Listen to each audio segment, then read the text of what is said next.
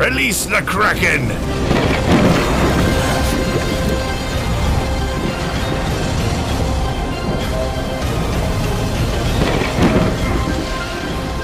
Eleven las velas, suban el ancla y embarquese juntos en la tripulación Kraken por el océano Geeky Gamer. Esta semana tenemos novedades de Percy Jackson, FIFA, The Flash y mucho más. Después de semanas de espera, el Dr. Crovax nos va a informar qué ocurrió con la venganza. ¿Cómo estás, Ver? ¿Y qué ocurrió con la venganza? Hola Freddy, ¿cómo andas? Hola Clau, buenas tardes. ¿Todo bien? ¿Todo bien? Sobre la venganza, mm, Ujú. no habría mucho por informar, yo creo que, que ya es algo que es inminente y seguramente las repercusiones se van a dar en las siguientes semanas. Uh, ok, ok, está bien. Teniente Clau. Quiero cantar, tiene miedo, pero me da cosas. Para endulzar la semana, hoy les voy a les traigo una receta de maltín, helado de maltín, ¿saben? Necesitas un plátano, dos frutillas, media lata de maltín, toda la licuadora al refrigerador y listo. Ahí tienen su helado de maltín. Buenísimo, recargados de energía con las recetas de la tía Clau, podemos comenzar ya el episodio. Release the Kraken! Comenzamos con las noticias más relevantes de la semana en menos de 6 minutos. Clau, ¿qué nos traes? Ya tenemos casting de Percy Jackson de la mano del autor de la saga Rick Jordan. Sabemos que Arin Sheed Hadri será Grover, Lea Saba Jeffries interpretará a Annabeth, los personajes que acompañan al protagonista. Desde el mes pasado sabemos que Walter Scoville, el niño de The Adam Project, será el encargado de llevar a la pantalla chica a Percy Jackson. Semana de grabaciones. Dwayne The Rock Johnson anunció el inicio de reshoot de Black Adam. El mismo día, 9 de mayo, se anunció el inicio de grabaciones de Ahsoka. Y por último, se anunció que la segunda temporada de Loki iniciará grabaciones en Londres el 6 de junio. La tercera temporada de Love, Death and Robots llegará a Netflix el 20 de mayo. Tendrá el regreso de David Fincher, pero esta vez no lo producirá, sino ocupará el cargo de director. Esta es la primera vez que dirigirá algo animado. Estará armando del segundo episodio y esta temporada son nueve episodios. Warner Bros. confirmó vía un reportero de Variety que no tienen planes de recastear a Ezra Miller como Flash. Esto sucedió después de rumores que indicaron que el actor Dylan O'Brien reemplazaría a Ezra Miller como Flash en las próximas películas de DC. Bueno, del lado gaming tenemos tres noticias. La primera es que Flight Simulator anuncia el lanzamiento del DLC de Top Gun, Maverick, y nos invita a surcar los cielos como Tom Cruise en la película.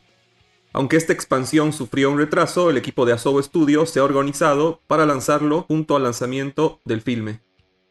La FIFA competirá con eSports Football Club creando el mejor juego de fútbol. ¿Junto a quién? Esa es la gran pregunta. Tras FIFA 2023 tendremos FIFA 2024, FIFA 25 y más simuladores de fútbol lejos de Electronic Arts. EA también confirma cuatro nuevos juegos no anunciados, con un remake y una gran IP entre ellos.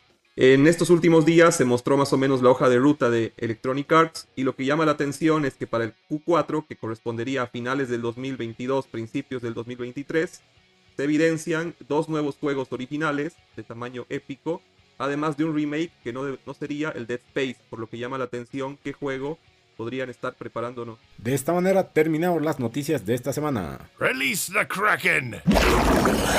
Comenzamos la tertulia geek de esta semana. Vamos a hablar de las producciones que fueron afectadas por la pandemia, ¿no, Teniente Clau? Efectivamente, Freddy, vamos a hablar de las producciones que han sido afectadas por la pandemia, que han afectado no solo al público que ha ido a ver esta película, sino también en la recaudación que han tenido estas películas. Para que una película se considere que ha tenido una buena recaudación, tiene que tener el 2,5% de su presupuesto. Es decir, que si, yo qué sé, costó 10 millones, entonces hay que recaudar 25 millones para que sea una buena película.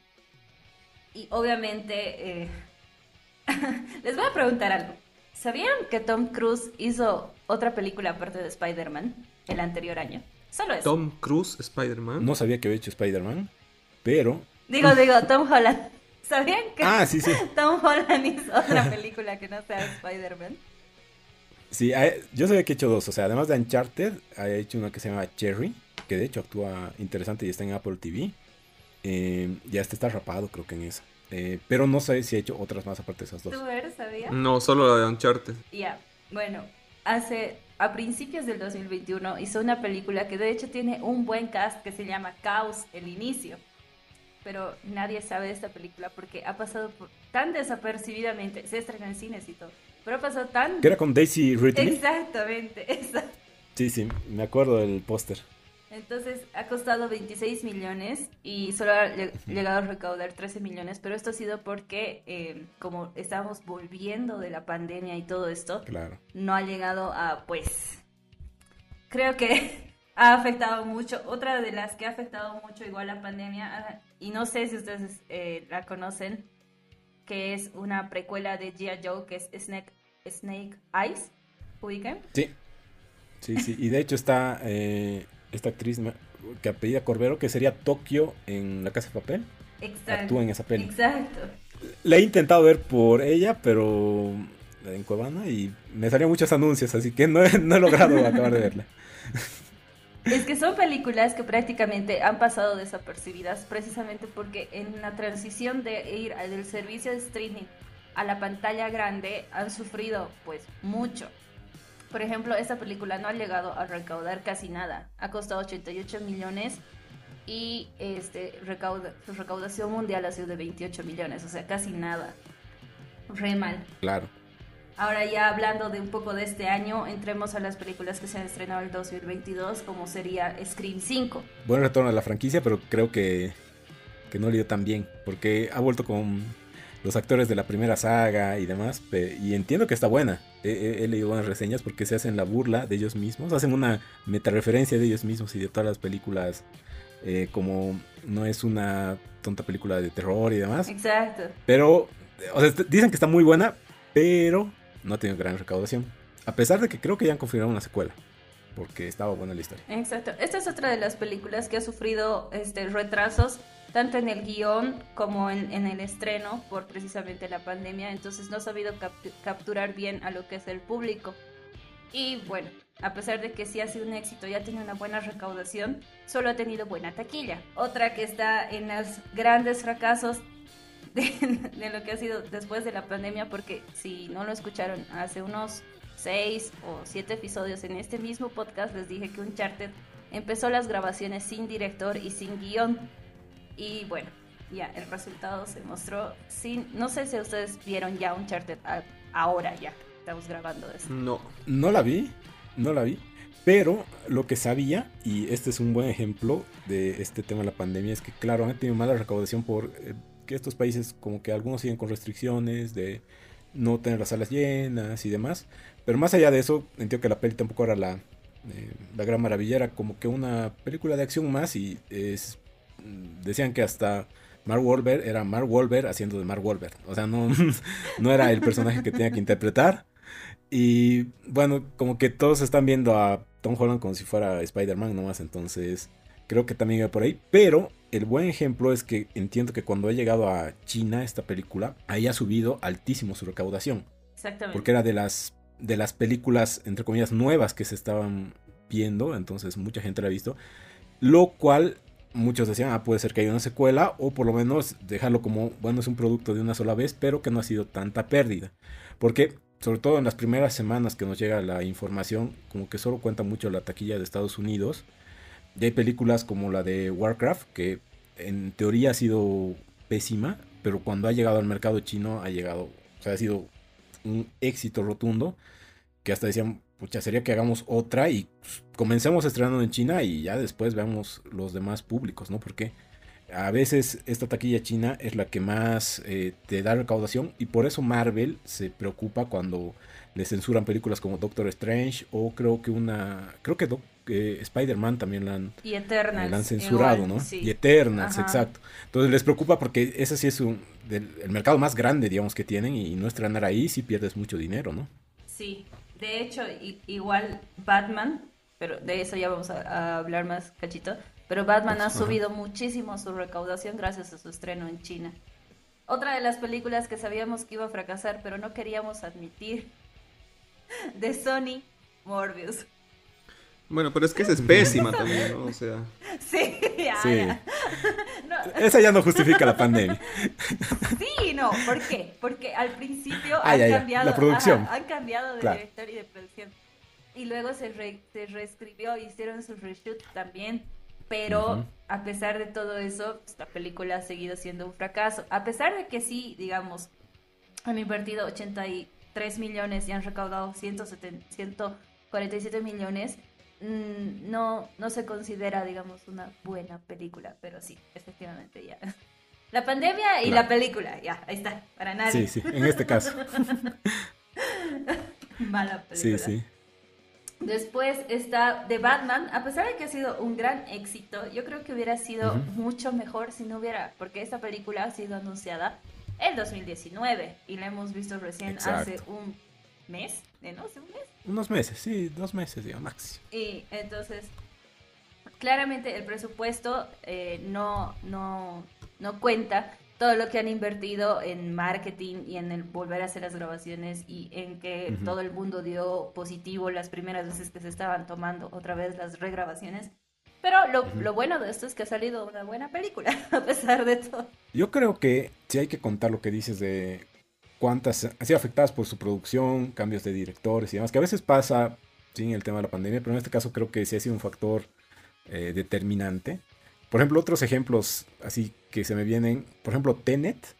eh, yo recuerdo que en su momento ha sido la que estaba reabriendo los cines eh, el 2021, de hecho. Y ha tenido mala recaudación. Uno, porque la peli era. eh, es un poco larguita y le tienes que nomás prestar atención. Pero estaba buena, a mi parecer. Eh, pero creo que en, es- en ese caso en específico sí ha afectado que la gente no quería salir de casa. Claro.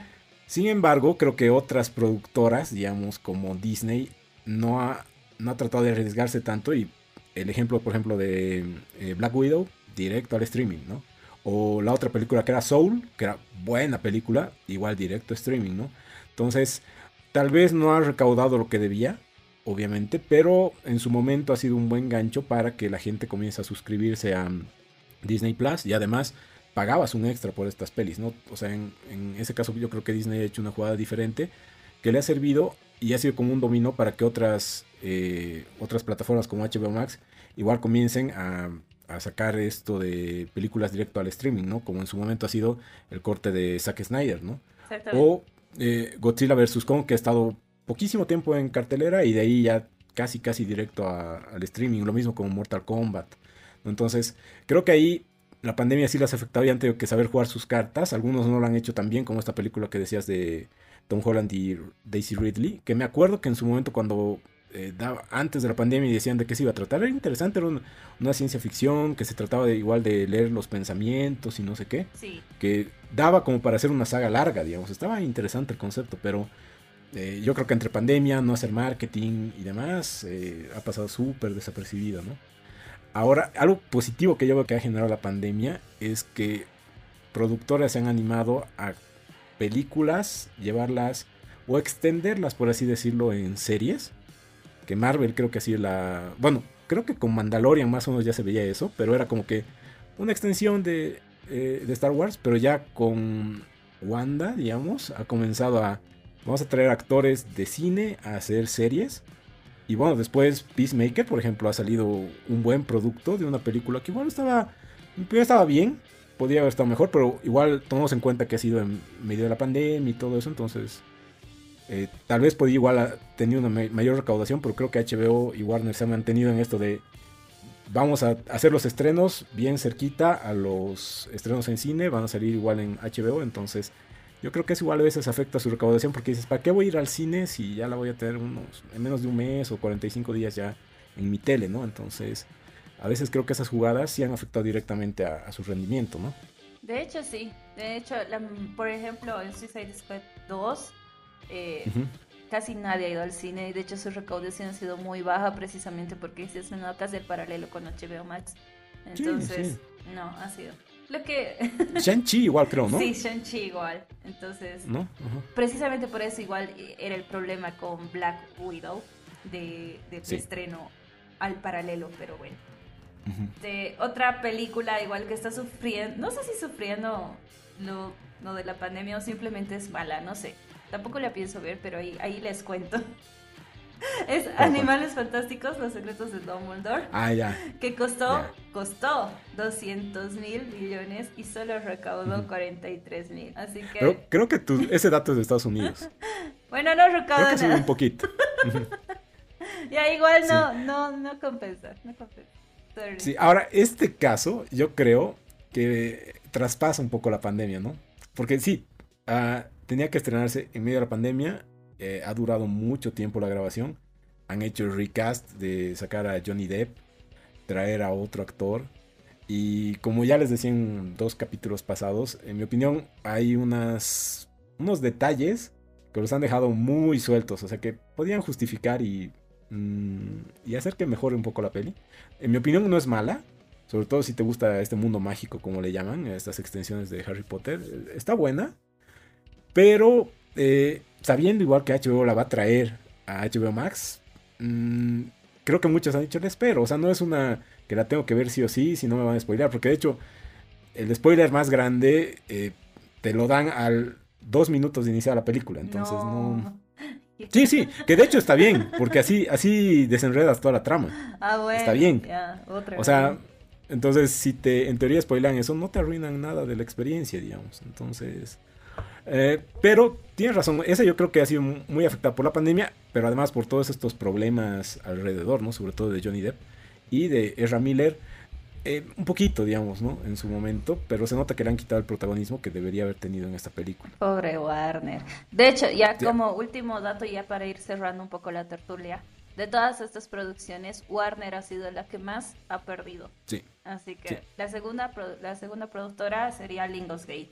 Así que, pucha, qué macana. Esperemos que las producciones que se han estado haciendo en pandemia, pues con los reshoots sean buenas producciones. Sí, sí, por ejemplo, Aquaman, ya van a sacar Amber Heart, ¿no? Eso es dicho, pero no se sabe si la va- van a recastear a una Mera, o tal vez ya no hay Mera en esta, en esta película, digamos, que podría ser otra opción, ¿no?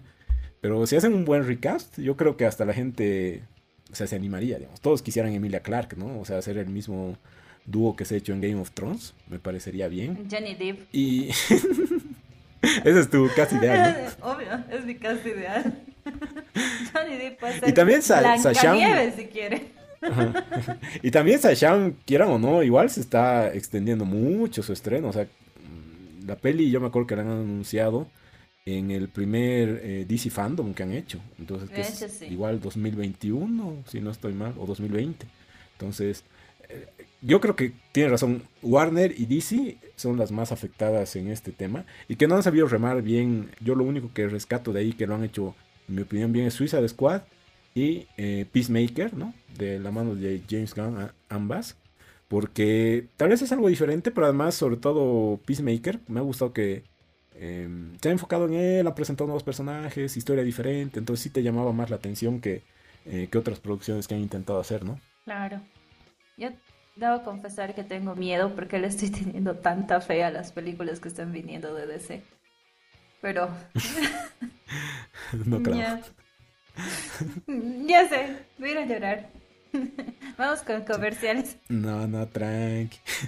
Antes yo le iba a preguntar, ver, a vos, ¿cuál ha sido tal vez tu, tu mayor decepción? O que has dicho, no, al final no voy, le espero directo en el streaming o algo así. Mm, no sé si tendría decepciones, porque yo, mm, más allá de la pandemia, siempre fui al cine a ver determinadas películas, ya sea por afinidad o porque son producciones audiovisuales supremas, digamos, ¿no? Y yo creo que eso no ha cambiado antes o después de la pandemia. Ahora, bien entiendo que una cosa es mi gusto y otra cosa es el mundo y lo que ha pasado en la realidad, y no, claramente como decían ustedes, ha habido películas que directamente se han visto afectadas en su desarrollo como tal, obviamente por cuestiones técnicas, cuestiones de personal, de actores, y también ha habido después películas que se han visto afectadas desde lo comercial, por obviamente los retrasos y la falta de gente, ¿no? Pero yo creo que las que dicen de todas las películas, eh, Batman, Spider-Man, yo creo que han sido salvadoras de- del cine, ¿no? Porque en algún momento, con estos dos años, Sí. parecía que el cine no volvía más, más allá de la pandemia, ¿no? Y, y yo veo que en estos dos eventos, que bueno, son de dos titanes del entretenimiento, ha vuelto la alegría de ir al cine, ha vuelto la, el ritual, ¿no? Que es ir antes, comprar las entradas, ir a comprar, la, sí, ir a comprar la comida, ir a ver los trailers, y eso es es súper sano, ¿no? De todos modos, eh, siempre hay esta resaca, ¿no? De resaca en todas las situaciones para mí sociales y obviamente va a durar, ¿no? Va a durar el, el, fantasma y, y, obviamente la gente le va a costar volver a ir a ver películas malas, ¿no? Porque hay películas que uno iba, digamos, porque no tenía otra cosa que hacer o porque resultaba ser un buen plan de fin de semana, digamos, ¿no? En eso creo que tienes razón. Creo que se ha vuelto un poquito más exquisito y dice, ¿para qué voy a ver esta peli que ni me llama la atención el póster, la voy a esperar a ver en, internet, digamos. claro, no, y también porque el surgimiento de todos los, eh, los, servicios de streaming que están compitiendo entre ellos ha dado esto, ¿no? Ha dado que uno ya tiene como que sobreentendido que tarde o temprano va a llegar a uno o al otro, ¿no? Entonces es cuestión de ver ofertas y obviamente de esperar un poco, ¿no? Pero por otro lado, el cine siempre va a ser el cine, ¿no? Yo me acuerdo de, de las últimas que vi, de Northman, no creo que mi experiencia no hubiese sido la misma en mi tele, más allá de que mi tele es linda y grande y moderna, no, no, no va. Para mí realmente el estar ahí, el obligarme a estar con todas las luces apagadas, no tener otro objeto distractor, disfrutar del sonido, de la calidad de visual, no, no, tiene, no tiene igual. eso estoy triste, porque ni siquiera su recaudación ha sido buena de, de Northman. Ese por ahí tal vez sí ha sido una película que se ha visto afectada, ¿no? Tal vez no solo por la pandemia, sino por un agotamiento de la, de la temática nórdica, ¿no? Y, por ahí si salía, no sé, hace unos tres años, lo hubiera reventado por completo, ¿no? Pero, pero bueno, a veces también son apuestas, ¿no? Y bueno, afortunadamente la hacen también empresas que yo creo que hacen apuestas como tal y por ahí si pierden y no pierden tanto no es el desastre, ¿no? Tal vez solo recuperan y ganan un poquito y ya están alegres. No sé si alegres, pero por lo menos no va a quebrar la empresa y va a ser la película que ha dado el batacazo final, digamos, ¿no? Eso sí. Eso sí. Creo que ahora sí de esta manera podemos terminar la tertulia geek de esta semana me ha gustado la charlita y pasamos a anuncios de nuestros auspiciantes. Release the Kraken. Antes de arrancar la tertulia gamer, vamos a recargarnos de energía junto a Maltín para superar al boss final. Con Maltín alimenta tu energía. Ver de qué vamos a hablar esta semana en la tertulia gamer. Bueno, a ver, un, tema fuerte así, gaming así, de alguna cosa explosiva, no, no hemos tenido en las últimas semanas, ¿no? Pero obviamente ante la cancelación de lo que es el E3, se han venido dando poco a poco noticias de diferentes eventos que van a tratar de suplir o de cubrir eh, este faltante, ¿no? Y obviamente siempre junio para el mundo de los videojuegos es importante por eso, ¿no? Por la cantidad de noticias y sobre todo porque es un preámbulo para lo que se va a venir a fin de año, que es donde realmente se mueve mucho la industria y obviamente algunas novedades de lo que podría venir el próximo año, ¿no? Entonces, desglosando eso, bueno, inmediatamente hemos tenido dos anuncios, que primero ha sido un anuncio de un juego que seguramente a toda la comunidad geek le gustará mucho, y es eh, el Gotham Knights, ¿no? No sé si, si nos puedes decir algo, Freddy, del, Gotham Knights, lo que sepas, más o menos, si tienes alguna expectativa. Esta mañana he visto ese teaser, yo creo que podría ser para eh, que alentaba a hacer el pre-order. Me ha parecido interesante, pero después cuando ya he visto unas... Eh, creo que capturas de imágenes o, imágenes conceptuales, por así decirlo, de los personajes. Eh, no soy el que más cómics de Batman ha leído, pero me parecía un poquito, mm, no sé, un poquito raro sus trajes. Y veía mucho en los comentarios que no les gustaba. Mm, eso no quiere decir que la historia sea mala ni nada por ahí, pero creo que en primeras imágenes de lo que leía era que no les estaba gustando la estética que estaban manejando. Eh, entiendo por lo que alguna vez tú has dicho que esta sería como que una secuela de, esta saga de Arkham, que ha gustado tanto de Batman. Entonces supongo que hacer un predecesor de esta les pone una vara muy alta, ¿no? Que, tienen que cubrir. Entonces por eso tal vez las expectativas son tan altas y los jugadores ya están comenzando a criticar con pequeñas cosas que mm, para mí pueden ser detalles que no te podrían arruinar la experiencia de toda la historia y demás. Bueno, precisamente, ¿no? Ha habido dos temas en este pequeño evento el primero ha sido eso, ¿no? La estética. Cabe, como dijiste, resaltar que esto vendría a ser una especie de secuela espiritual de la trilogía de Arkham, pero llama la atención que no está siendo desarrollada por la misma empresa que es Rocksteady, ya que Rocksteady está haciendo el juego del Escuadrón Suicida versus la Liga de la Justicia, ¿no? De todos modos, la empresa que está desarrollándola eh, está haciendo, eh, o sea, hizo en realidad una precuela de esta trilogía en la época del Play 3, del Xbox 360, y si bien no alcanzó, digamos, la vara de la trilogía que manejó Rocksteady, por lo menos tienen idea, ¿no? Lo que dices de la estética, sí, hubo mucha, mucha queja. Y hay que ver, ¿no? Hay que ver si todavía hay tiempo para modificar algunas cosas. Hoy en día las empresas de videojuegos están muy cerca de la comunidad y se ve que escuchan mucho el feedback. Hubo también algunas quejas en cuanto a Red Hood y su manera de desplazarse, que vi que lo encararon más como si Red Hood tuviese como habilidades sobrenaturales, habilidades místicas, ¿no? Y si bien es algo así en los cómics, no, no es tanto y no es su característica principal, entonces eso fue algo que llamó un poco la atención. Y la otra cosa muy importante y el bombazo, y yo creo que esto va a ser algo ya un poco más frecuente, es la confirmación de que se cancelan las versiones de las consolas de antigua generación, ¿no? Lo que nosotros decíamos Next Gen y ahora es Current Gen, o sea, consolas de generación presente, que vendría a ser el Play 5 y los Xbox Series XS y la PC. Y lo que anunciaron es eso, ¿no? La cancelación y yo creo que este va a ser uno de los primeros juegos multiplataforma donde no va a haber ya versiones que lo atrasen a nivel gráfico en cuanto a su potencial, ¿no? ¿Qué opinas tú, Clau, de eso? ¿Qué opinas de, que ya poco a poco, ahora sí, ya no salgan juegos para la Play 4, para el Xbox One? Creo que está cool. Yo creo que para ofrecer una mejor experiencia a los jugadores. Igual estaba viendo el gameplay que dice Freddy. Me parece bien chistoso, parece bien robótico el, el Red Hood, te juro. Pero estoy de acuerdo, o sea, triste, pero yo creo que es para un mejor servicio. igual yo entiendo que esto eh, va un poco en concordancia con la anterior tertulia que hemos tenido, que muchos juegos estaban como que en la nueva generación y en la antigua, por el tema que el abastecimiento de consolas eh, no era el adecuado por los insumos que necesitan, sobre todo creo que los chips ¿no? que necesitan para hacer estas consolas. Entonces, por eso varias desarrolladoras entiendo que seguían arriesgándose a adaptarlo a una generación antigua y a la nueva, a modo de que su juego llegue a más personas, porque entiendo que la cantidad de eh, consolas vendidas hasta el año pasado creo no era la adecuada por esta falta de, de componentes, no porque no había demanda, sino porque no había la oferta necesaria para poder cubrir esta demanda que había. Sí, sí, tal cual. Lamentablemente sí, igual te contaré Freddy, o sea, por lo que estoy he estado leyendo, he estado viendo, hay un, problema con los chips, ¿no? Con, los chips que integran a las, consolas. Y obviamente es un tema del déficit a nivel de la manufactura que es en China y en todo ese sector del Asia, ¿no? Y obviamente no, va a mejorar y dicen que los faltantes de las consolas se van a producir hasta bien entrado el 2023.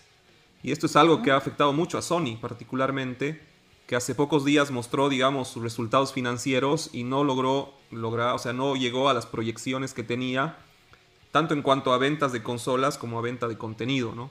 Y esto lo explica claramente eso, ¿no? No es que la gente no quiera un PlayStation 5, no quiera más a Sony, sino que eh, hay un faltante muy grande y, y en Estados Unidos, donde es el mercado principal, en Asia, en Europa, no es todavía tan evidente poder encontrar una consola en una tienda. Tienes que comprarla en resale, tienes que esperar algún tipo de rifa, tienes que estar muy al tanto de cuándo van a soltar y son stocks muy pequeños, ¿no? Y eso, bueno, como tú dices, en un inicio ha hecho que las empresas reconsideren la, no sé, la necesidad de lanzarlo solo para las consolas nuevas, ¿no? Y obviamente con el detrimento de que por ahí el juego mm, va a tener algunos recortes para que se adapte a consolas que ya tienen 8 o 9 años, ¿no? Y, en realidad la idea no sería esa, ¿no? En cuanto a este, Bat, este, este Batman, por así decirlo, porque bueno, no hay Batman, pero tiene que ver en el universo de todo lo que es Batman, eh, yo creo que la decisión es más, en este caso, ya tecnológica. Algo me dice que, que van a tener que sacarle el jugo o por ahí ya no dan las otras consolas para lo que quieren proponernos. Y para mí va a ser, digamos, la punta de lanza para lo que se viene. Lo que quería también hablar con ustedes y me llama la atención es que a raíz de este, de este faltante de consolas, Sony últimamente se está manteniendo muy, muy silencioso en cuanto a sus lanzamientos, ¿no? Y, hay un juego que, que, mucha gente ya se está desesperando por saber más y es el God of War. Llama la atención que se confirmó en su momento de que iba a salir en octubre, noviembre de este año y todavía no tenemos noticias y, no, se sabe, no se sabe muy bien en qué terreno estamos, ¿no? Si es un terreno de posponerlo, si, si realmente el hecho de que va a salir en todas las plataformas está haciendo que se necesite más tiempo como para poder optimizarlo. Y obviamente no ayuda, ¿no? Porque obviamente los fans son así, ¿no? Quieren, quieren juegos, quieren un flujo directo de juegos, que no paren de salir buenas producciones cada dos, cada tres meses. Y a veces estas ausencias generan obviamente una mala pasada. ¿Qué, me dices de esto, Freddy? ¿Qué opinas? Que noto esto que dices, porque alguna vez ya has comentado que las producciones están tardando tanto que mencionabas que no sabes qué jugar en tu Play nuevo. O sea, que hasta juegas más en el Xbox, pero no era porque te gusta más una que la otra, sino que lo que estabas jugando en el Play 5 podías jugarlo en el Play 4 sin problema, ¿no?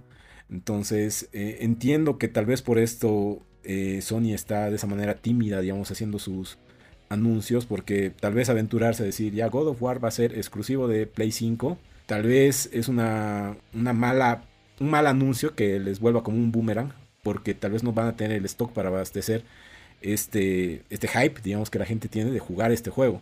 Tal vez sí se anima con producciones que son buenas, pero tal vez no de gran relevancia, como creo que en su momento ha sido Ratchet and Clank, digamos, ¿no? O Horizon, si no estoy mal. Entonces, eh, tal vez con eso ha hecho unos testeos y ha dicho, mira, sí tiene que ir nomás a Play 4 porque si no el juego no va a recaudar lo que debería. Un poco como lo que hablábamos de, del cine, ¿no? O sea, hemos invertido tanto en hacer este juego, tantos años en hacerlo, mínimo que recupere esto, ¿no? Y también entiendo que por eso están aventurándose a, a esto que sería como el Game Pass, de bueno, ya ha terminado su periodo de, entre comillas, estreno donde más ventas tiene el juego y uno o dos meses después lo pongo en Game Pass, bueno, en el Game Pass de PlayStation, para que la gente por lo menos comience a tener esa suscripción y el juego como que tenga un, segundo respiro, ¿no? Entonces creo que por esa razón está yendo de esta manera tímida por el momento PlayStation. Tal vez si esta oferta, digamos, ya se pudiera equilibrar con, con no sé, con el hardware sobre todo, se animaría a volver a PlayStation de hace dos años que sí te lanzaba más rápido estas producciones de, gran calibre. Pero tal vez eh, por el momento tendría que hacer un poquito como Xbox, ¿no? Desempolvar viejas franquicias, hacer remakes, qué sé yo, y lanzarlas en su servicio de tipo Game Pass para que por lo menos recibir de ahí un poquito más de ingresos, ¿no? Porque por el momento y todas las noticias que nos das a veces como aquí, parecería que Xbox, sobre todo estos dos años, sí ha ido a pasos agigantados con esto de comprar estudios, lanzar juegos, aventurarse a lo de Game Pass y demás. Parece que está yendo a un paso mucho más rápido que el que está yendo Sony actualmente. Sí, completamente. La, estrategia que está adoptando Xbox es, bien interesante, ¿no? Porque por un lado, por lo que dicen obviamente las, informaciones, es que todo este tema de los chips, eh, Xbox lo ha gerentado de mejor manera, lo ha administrado, haciendo antes tratos con las manufacturas y por eso hay un flujo más, más grande de consolas. Y obviamente lo que pasa es que si no encuentro una Play 5, si no la encuentro, trato y buscar, al final digo, quiero jugar algo medio moderno, quiero jugar algo interesante, algún lanzamiento nuevo multiplataforma. Y por ahí me conviene comprar un Xbox, no, no necesariamente el Xbox Series X, pero el Xbox Series S. Y probar a ver qué onda el Game Pass, ¿no? Y, y se ha visto en Estados Unidos en estos últimos meses que la consola más vendida fue, fue el Xbox, como nunca había pasado, ¿no? Y obviamente se ha visto que la mejora en cuanto a los servicios que está generando el Xbox es, muy grande. Y en cuanto a Nintendo, Cloud, creo que ha habido un evento el día de hoy, ¿no? Un pequeño evento. Efectivamente ha habido un evento. Se realizó el, el, Indie World Showcase que nos presentó juegos especialmente para Switch que van a llegar entre este 2022 y el principios del 2023 uno que me ha llamado mucho la atención y con el que ha empezado este, este evento ha sido Obul, que es un juego, o sea, a lo que he visto, es un juego donde tienes que ir uh, farmeando, no sé, eh, ver tú, ¿qué sabes de esto? Honestamente, no he visto el, evento, pero sí he leído un poco de los juegos. Y sí, es farmeando, es, es un juego de looting, donde tienes que farmear. O sea, me, me llamado la atención muchos jueguitos indies y está re bien porque eso nutre ¿no? la, biblioteca y, lo, caracteriza mucho a Nintendo. Y lo que llama la atención es que ninguno es un juego propio de Nintendo, ¿no? como, te, contaba. Y, son bien interesantes a la vista, o sea, son juegos que, te traen nostalgia, son juegos que, que intercalan ¿no? la, la política que tiene Nintendo o la estrategia de, al contrario, por ejemplo, de lo que está pasando con Play, jugar un poco con novedades potentes y otras más chiquitas, sumadas a la nostalgia, al estilo retro, pero no por así interesantes, ¿no? Entonces, está, está bueno, está bueno. Hay, Hay, hay otro que se llama Eled Head, que es un juego puzzle, que es estilo pixel art, Ah, que es genial porque juega, o sea, el personaje es como, tiene como una cabecita de pila y vas haciendo eso como los Tetrix y es genial. Ese, ese es otro igual que va a estar disponible en, en invierno, creo, según lo que han informado, entonces está. Ese lo he visto. Se ve, se ve muy, se ve muy, muy entretenido, ¿no? Son, o sea, hay juegos muy divertidos, o sea, y, y pasan a veces muy abajo del radar cuando, por ejemplo, grandes empresas como Sony o Microsoft los ponen, digamos, o sea, los sacan, ¿no? Los sacan, entran a sus consolas, pero no les dan el, el puesto que merece y es justamente todo lo que Nintendo hace, ¿no? El ponerlos en la primera fila porque los fanáticos de Nintendo van a ver los, los directos, estos Indie Worlds, y está buenísimo. Pero bueno, eh, me gusta, me gusta lo que hace Nintendo, como ya hemos hablado muchas veces en el podcast, está en otra liga. Exacto. Y bueno, para finalizar, como, como un preámbulo, Xbox eh, tiene ya en junio un evento muy grande que seguramente vamos a estar transmitiendo lo que ha pasado por ahí en un vivo.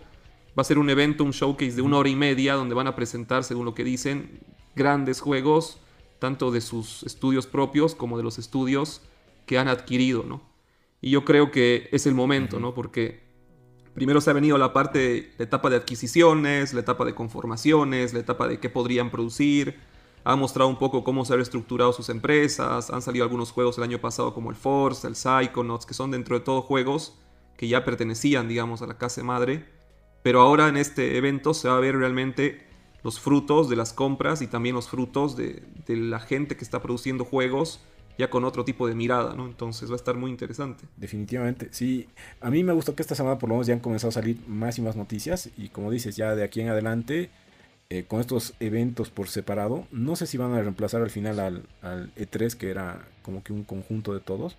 Pero tal vez nos va a dar más tiempo de que salgan noticias, ¿no? Y no todas estén aglomeradas en un corto tiempo, ¿no? Tal cual, tal cual. Y bueno, también va a haber el Summer, Summer Event o Summer Fest, que va a ser una especie de, de celebración, obviamente como son los, los Game Awards, lo hacen el mismo colectivo. Y también ahí seguramente van a mostrar bombazos. Yo creo que Sony va a tener que llevar algunas cosas. Y bueno, también Sony, no nos olvidemos que en el mes de junio saca su nuevo servicio, ¿no? Entonces para mí también tiene algunas joyitas ocultas. Ya hemos estado hablando en algunas noticias que podrían haber juegos de Play 1, Play 2 que van a volver con todo y, y eso también va a darle mucho poder. Ya no hay más que agregar. Y de esta manera podemos cerrar la tertulia gamer de esta semana. Recargados de energía junto a Maltín. Release the Kraken! Ahora podemos pasar a las recomendaciones de la semana. Clau, ¿qué nos traes? Para, es, es una serie súper antigua, pero ha tenido otra vez su regrabación, que se llama Shaman King. Es, se trata sobre un chico que es un medium y que tiene que llegar a ser el rey shaman de todo el mundo para que nuestro mundo esté a salvo, por así decirlo. Se encuentra en Netflix eh, el- toda la primera temporada y ya han firmado para la segunda temporada. Qué bueno, suena bien. Ver, ¿qué nos traes tú esta semana? Bueno, esta semana eh, yo les voy a traer un juego que recién estoy jugando. Llama la atención que el juego salió en 2014, pero hoy en día salió una, una versión nueva, digamos, una versión actualizada, que se llama The War Is Mine Final Cut. Llama la atención mucho y yo entiendo por qué lo han vuelto a sacar, porque es un juego que en realidad es un simulador y un gestionador de guerra, pero no es enfocado en lo que es el combate, en las fuerzas militares, sino es enfocado en qué pasa con los civiles cuando hay una guerra. Y es la verdad un juego muy, muy, muy, muy... No sé, no sé cómo llamarlo, es un juego para mí bastante lúgubre, pero, pero realmente que te hace entender la realidad, ¿no? Porque comienzas con un grupo de sobrevivientes en una casa y no tienes nada que comer, tienes que ir a buscar a otras casas comida, la gente se enferma, la gente se hiere, eh, en las otras casas hay gente que puedes in- intercambiar ítems, puedes hablar con ellas, puedes pelear con ellas, puedes si quieres volverte malo y entrar a asaltar, a robar, a matar. Llegan en la noche gente igual a tu casa a querer hacer lo mismo, hay niños, hay enfermedades y obviamente tienes que ir desarrollando tus cultivos, tienes que ir cocinando, creando cosas, rescatando personas, animales. Es, es una locura, o sea, una locura y pasa día por día. Wow. Entonces, en, la- en lo que es la mañana, tú gestionas qué vas a hacer en el día, cocinando, durmiendo, recuperando gente. Y en la noche es donde comienza, digamos, el horror de la guerra, ¿no? Y la verdad es un juego que, que me está emocionando mucho y, y yo se lo recomiendo completamente. Se llama This War of Mine, Final Cut. yo les voy a traer una serie que, bueno, a pesar de que terminó hace 8 años, ya se volvió de culto, How I Met Your Mother. Eh, gran serie, de las mejores sitcoms que vi, se, se posiciona creo en el top 5 de mis favoritas. Y para muchas personas es de esas que puedes ver una y otra y otra vez. Eh, sí tiene obviamente una trama, pero si eres de los que les gusta ver un capítulo así aleatorio cada vez, sí, no, no hay ningún problema porque tiene buenos personajes, buen humor y está re bien escrita. De hecho, me gusta mucho este, estos detalles que han hecho los escritores, ¿no? Al gran estilo Ricky Morty o Community, que te pueden sacar una pequeña escena de hace dos temporadas o un pequeño gag de hace cinco episodios y traerlo porque es algo más relevante en este episodio. Entonces, es excelente serie. Y creo que con esto terminamos las recomendaciones de esta semana. Release the Kraken! Fue un gran episodio. Recuerden que pueden escuchar el podcast en Spotify, Anchor, Google Podcast, Apple Podcast, Deezer y Amazon Music. Clau, ¿qué te ha parecido la embarcación esta semana? Genial, extrañando pero a, a- Cone, esperemos que Cone vuelva. y a Maki. Y a Maki. Ah, también, ¿no? No se olviden seguirnos en Facebook, Instagram, Twitter y YouTube como Kraken Geeket para conocer las últimas novedades del mundo geek y gamer. Bueno, como siempre, un placer estar con ustedes, chicos. Por ahí hoy la embarcación no está completa, pero bueno, la próxima semana volvemos con más. Les deseo a todos una buena semana. Saludos al gato de mi amigo Fuad, que dice que se cayó de un quinto piso, pero está vivo. What? Y, y eso sería todo. Y donde las Aguas aguas se se agitan. agitan. Ahí está el Kraken. Kraken. Bye. Bye. Release the Kraken!